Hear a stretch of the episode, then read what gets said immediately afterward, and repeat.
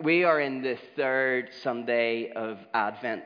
We've been in this season, this deep and rich season of waiting and longing. We've been asking ourselves, what does it look like for us to be the kind of people who have been marked by hope and with peace, and this morning with joy? This is the Sunday where we get a little bit of a sneak peek into nine days' time whenever we're able to celebrate the coming of Jesus. This is the moment whenever we can start to party a little bit, if you're up for that, right? No. Cool. All right. Anyway, um, let's talk about joy. Joy is a pretty difficult thing to define, pretty difficult thing to nail down. And a good place to start is by describing what joy isn't. And joy isn't happiness. Those are two very different things. I want you to think about your happy place, the place where you're most happy. Maybe sitting, watching match of the day, maybe sitting on the terraces screaming out whenever your team's playing. It may be date night with your spouse. Think about your happy place and just share it with the person who's next to you. What is your happy place? Go for it.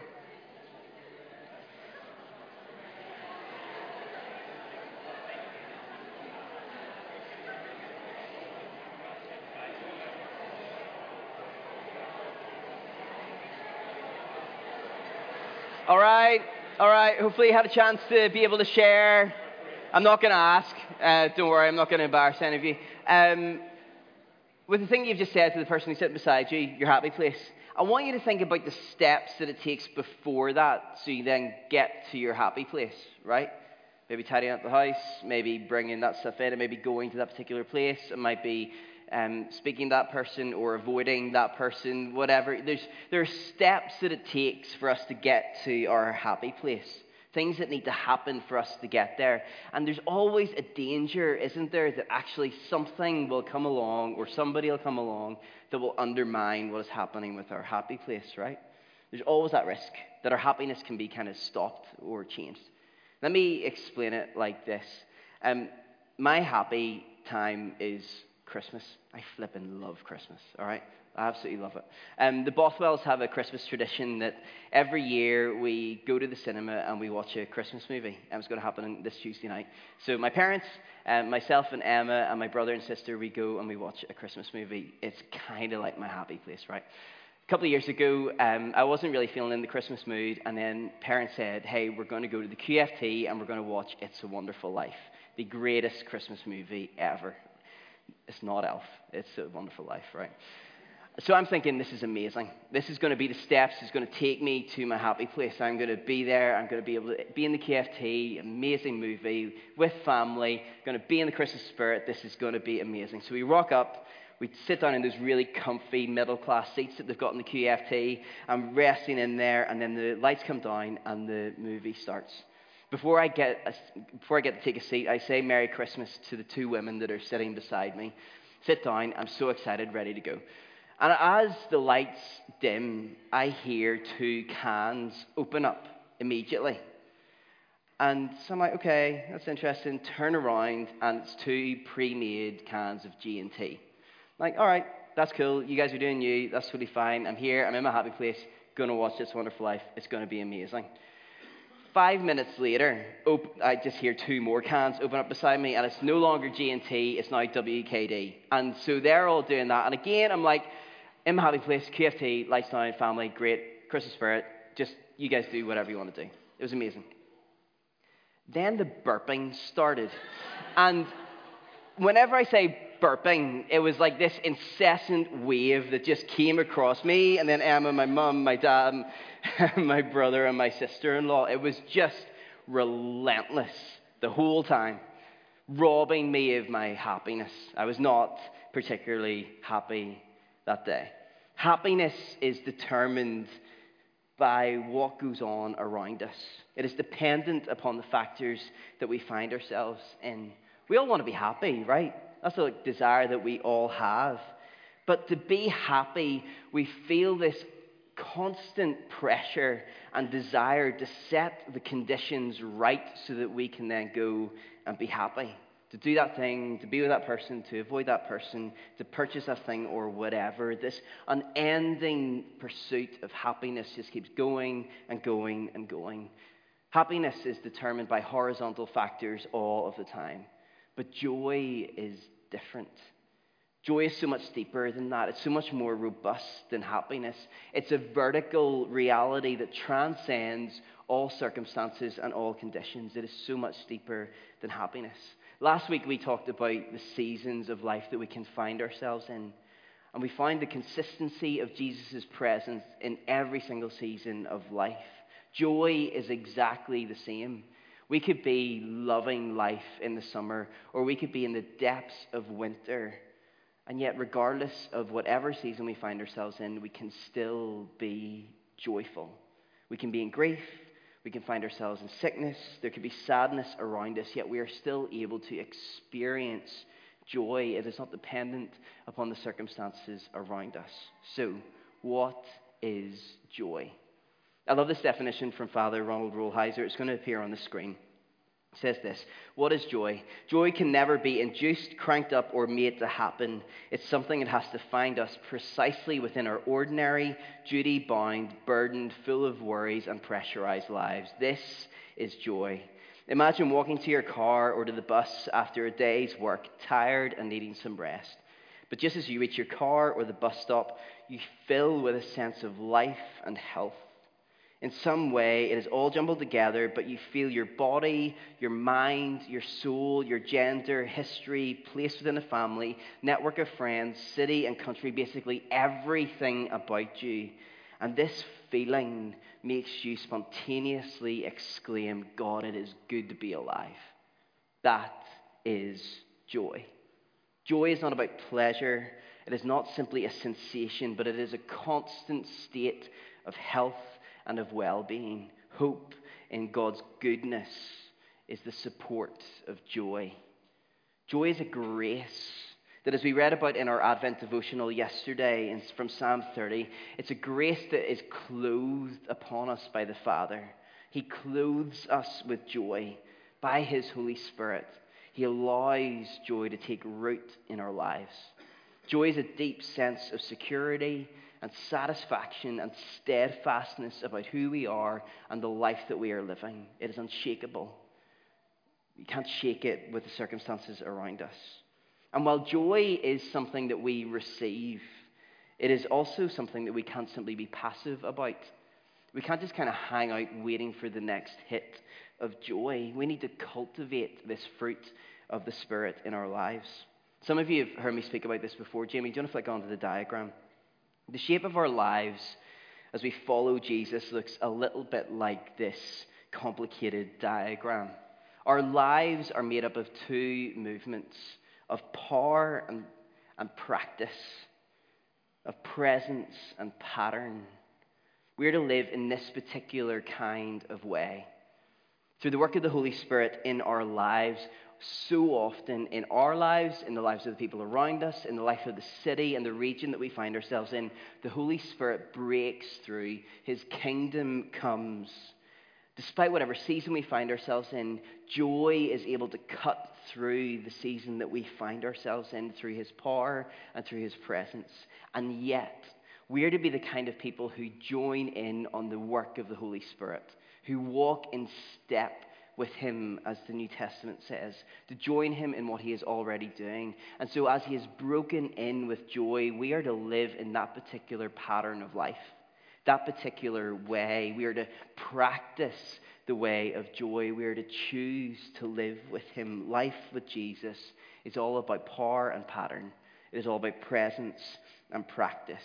We aren't just to sit and wait for the next hit of joy as the Holy Spirit births it and cultivates it and grows it in our lives. We're to join Him in what He is doing. So the question this morning is how can we choose joy? How can we live more fully into the way of joy?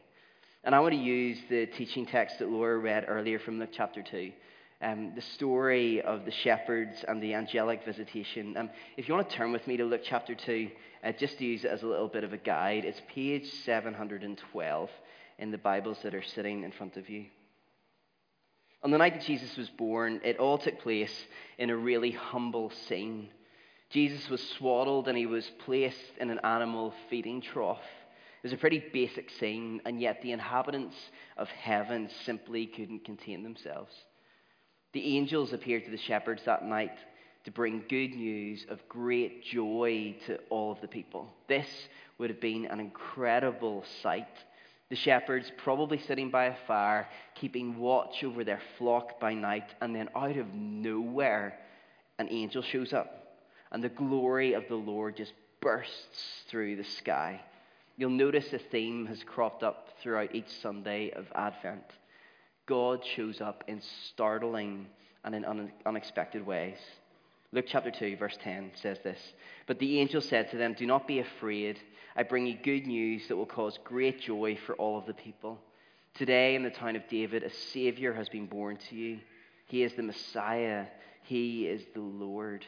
Everyone was waiting for the arrival of Emmanuel, waiting for the promised Messiah. And these poor shepherds got to hear the word first. Talk about grace, right? The one that they'd been waiting for had arrived. This is amazing news of great joy. And then out of nowhere, a great multitude of the heavenly hosts just appeared. Verse 14 Glory to God in the highest heaven, and on earth peace to whom his favor rests. Laura Cave puts it like this Heaven quite literally lost itself in that moment, lost itself in joyful celebration. It seems that heaven's joyful roar cannot help but spill over to the inhabitants of the earth on the night of Jesus' birth. Let me ask you a question. What do you think about that moment? That scene? Take like nativity plays out of your head if you've been watching that this week. What do you think about this scene? This supernatural, divine moment that shakes any sense of normality. What do you think about it? Or maybe let me ask you this question Do you believe that it happened? We find ourselves in a world that is defined by what Charles Taylor calls disenchantment. Thanks to the Enlightenment, the Industrial Revolution, and now the age of Alexa and Siri, we are programmed to expect that what I can see, touch, and measure is the shape of this world. There's little room for mystery for questioning, for longing. There's little room for the transcendent and the supernatural, the divine. Every single question that we have can simply be answered by holding up a phone and pressing a button, right? And all the while, we're constantly distracted, stimulated, and drawn to the immediate, the imminent, rather than the transcendent. Even for those of us who are Christians, who believe that a God was raised from the dead, we can get drawn into this disenchanted way of thinking, right? Mike Cosper, a Christian writer who wrote really honestly in a book called Recapturing the Wonder, says this. It's going to appear on the screen. I react to the suggestion of a miracle, for that matter, any thoughts about God, the spiritual, the transcendent, with skepticism and with cynicism. It is my default setting. I am programmed to expect that the world is what I can see, touch, and measure. And any thought or idea that runs against this expectation is met with resistance. The unsuspecting shepherds that night experienced a moment of wonder. A moment whenever God showed up in a, like an absolutely remarkable and mysterious way. This is the story of Advent and of Christmas, a story where time and time again God defies expectations and we enter into wonder. God Himself coming as a human, God Himself dwelling in a womb, angelic visitations, prophecies fulfilled. Advent invites us to recapture our sense of wonder. Let me ask you again what do you think about this scene? How do you react whenever you bump up against the miraculous or the supernatural? Listen, um, this book is full of nuance. I'm not talking about um, some naive literalism. Um, if you want to have that conversation with me, I would actually love to have that conversation with you sometime. I'm a bit nerdy like that, anyway. However, the belief in and not in the tangible reality, not just the idea of the miraculous birth, life, death, resurrection, ascension, and future advent of Jesus is a foundation piece for what it means to be a Christian. And if those realities are true, if you believe them to be true, let me say it again if you are a Christian, that means that you must believe that we live in a world that is charged with wonder, with the miraculous, with the supernatural, and with the divine, that actually we live in a world that is wonderful. Dallas Willard said these words to his apprentice, Pastor John Ortberg, uh, before Dallas passed away. He said this The most important thing in your life is not what you do, it's what you become. And then he said this line that John Ortberg instantly reacted against, full of skepticism and cynicism. That's what you're going to take into eternity. He says this You are an unceasing spiritual being with an eternal destiny in God's great universe. If you're a Christian, that is who you are. That statement is mysterious and it is full of wonder.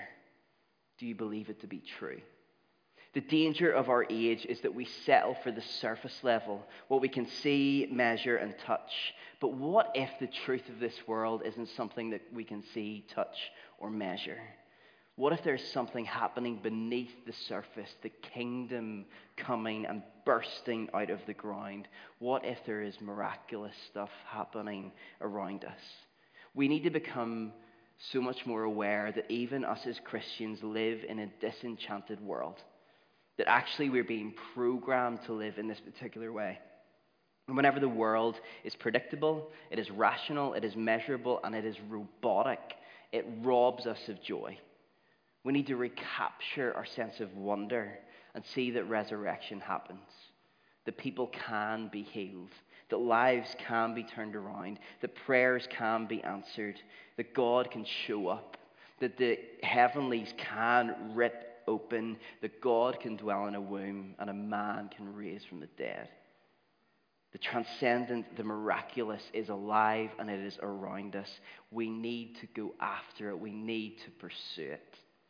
And that is exactly what the shepherds do. Verse 15, if you want to flick there, says this Let's go to Bethlehem and see this thing that has happened, which the, God, which the Lord has told us about. I love this attitude of the shepherds. They saw the glory of the Lord shine around them, they heard this great news of joy, but that wasn't enough. There was this restlessness in them, this longing not just to hear the good news, but actually to go and see it for themselves to encounter the source of joy. And so, and so they just ran. As they ran, they refused to let this good news just remain as an idea. They ran towards an encounter. And shepherds show us the way of joy, not just allowing Jesus to remain as an idea or good news that we once heard about, but actually they, full of desire, ran to encounter Jesus. And that fills them with joy.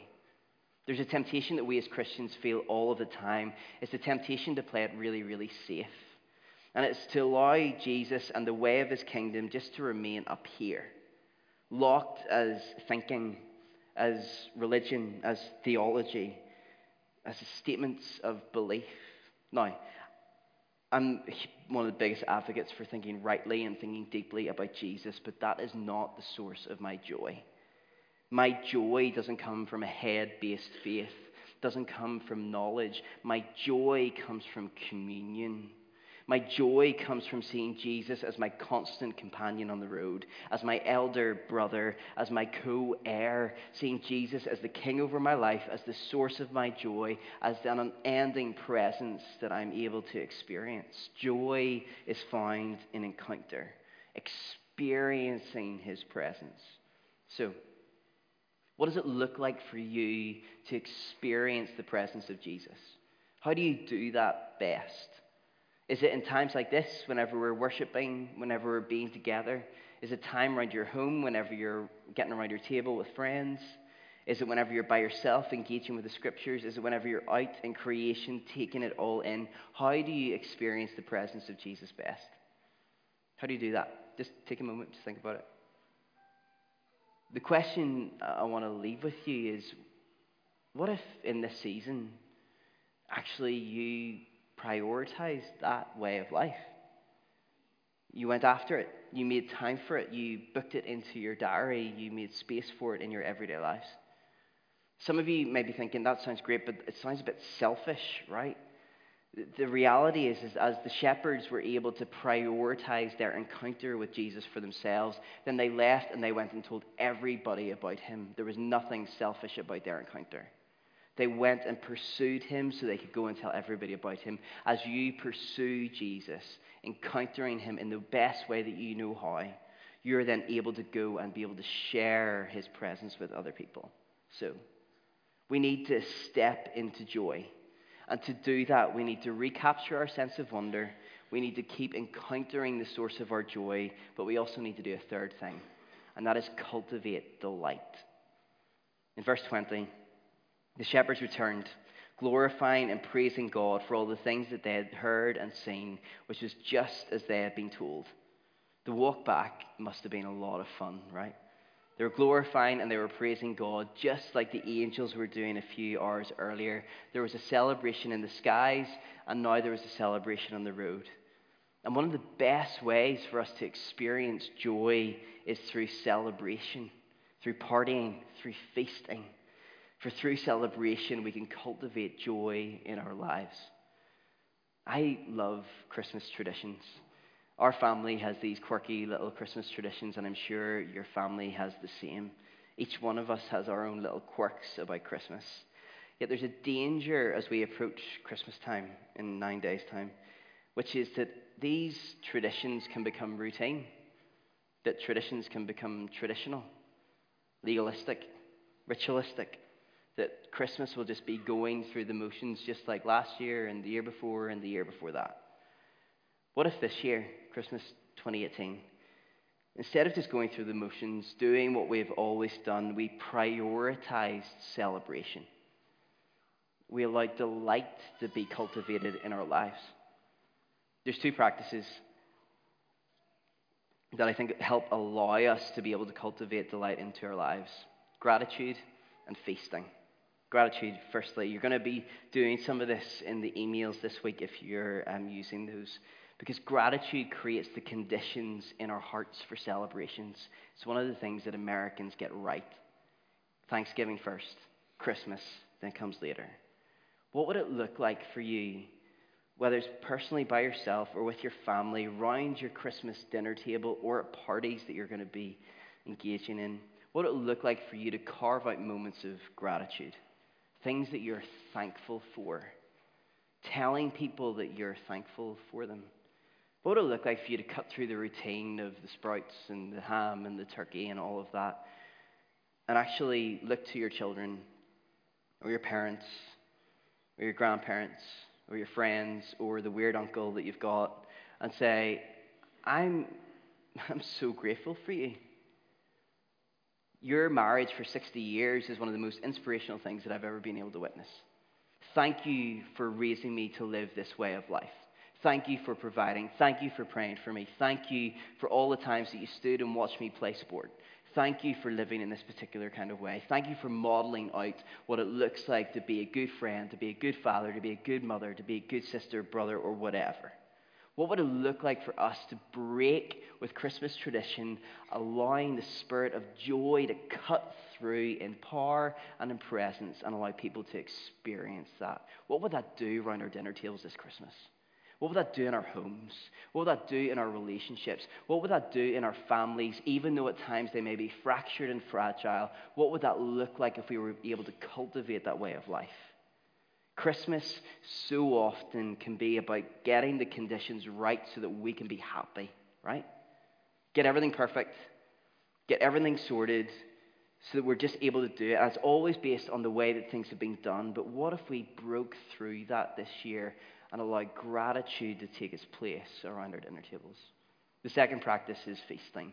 You have permission to throw great parties, which is great news to be able to mark moments, to be able to celebrate, to be able to make speeches, to be able to cheers people, to be able to pray things over people, to be able to dance and to be able to celebrate and to be able to party. Choose this Christmas and the parties and the celebrations that you're going to engage with, not just as another event to show up to, but actually a moment whenever you can intentionally practice the way of joy.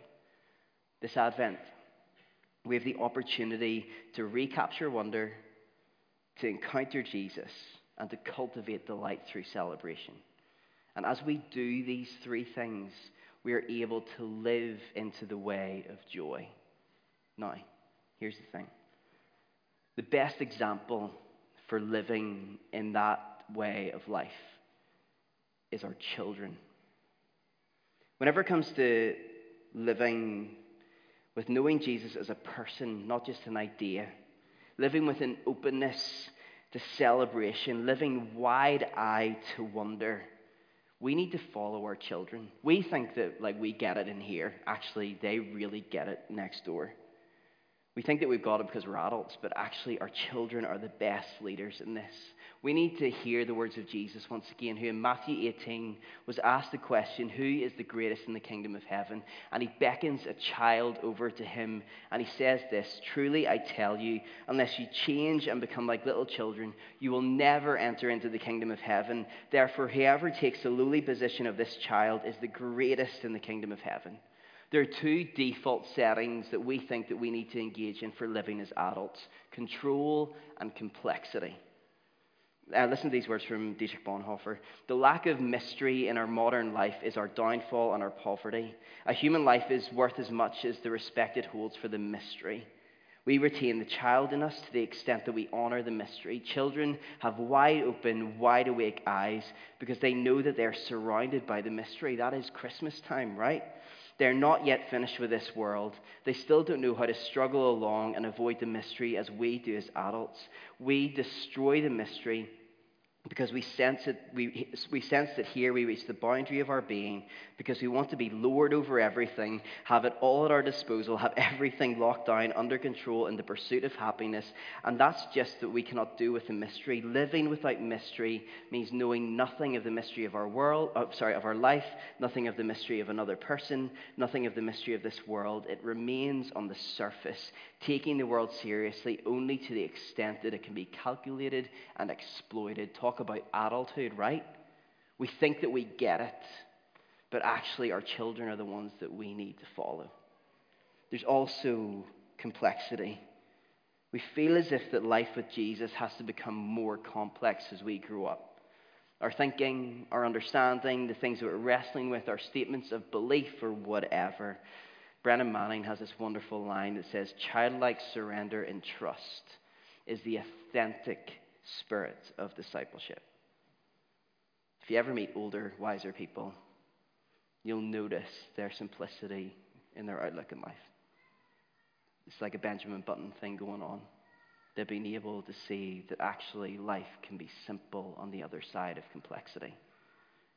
They've taken the words of Jesus literally. They've followed children. Now, I'm not saying that we need to all become like Buddy the elf and sing Baby Shark to yourself all day long, right? I'm not saying that. Apologies for any parent who's just got Baby Shark out of their heads or out of their cars or out of their homes, and I've wrecked that on you. I'm sorry. But we're really good at going after happiness, aren't we? Creating the right conditions, setting everything right so that then we will be happy. We feel this constant, unending pursuit to try and be happy. But our children across the way, they get wonder they have their eyes wide open to it. They live with a sense of joy, with a sense of expectation that Jesus actually is real and alive, that we can follow his way, that we can experience him, that we can talk to him, we can listen to him, we can follow him in what he is doing. They love celebration. Our children are captivated by wonder. They pursue encounter all of the time, and they cultivate delight. What if this Advent we decided to follow our children? Not thinking that we've got it all sorted because we're older and adults, right? But actually take the words of Jesus really, really seriously. What about this Advent we follow our children? Become more like them. And in doing so, become great in the kingdom of God. This Advent, may we move beyond the never ending pursuit of happiness, and may we experience deep, robust, unspeakable joy. Let's stand together, shall we? Do you guys want to come on up? Here's what we're going to do. we're going to create some space for us all to open ourselves up to wonder once again, to intentionally encounter the source of our joy and to celebrate, to delight in Jesus. We're not just going to talk about this a little bit more, we're actually going to practice joy. We're going to choose to live in that way. And the best way that we can do that in this space is by singing and singing with celebration. But we're going to do things a little bit different. We're going to invite our children to come and join us as we do this. We're going to allow our children to lead us this morning. So, if you're a parent of anybody in big party or little party, can I get you to go now and sign them out just as you normally would? Um, and then we're going to bring them in and we're all going to worship together. So, if you just want to head there, just sign them out as normal. Um, that would be great.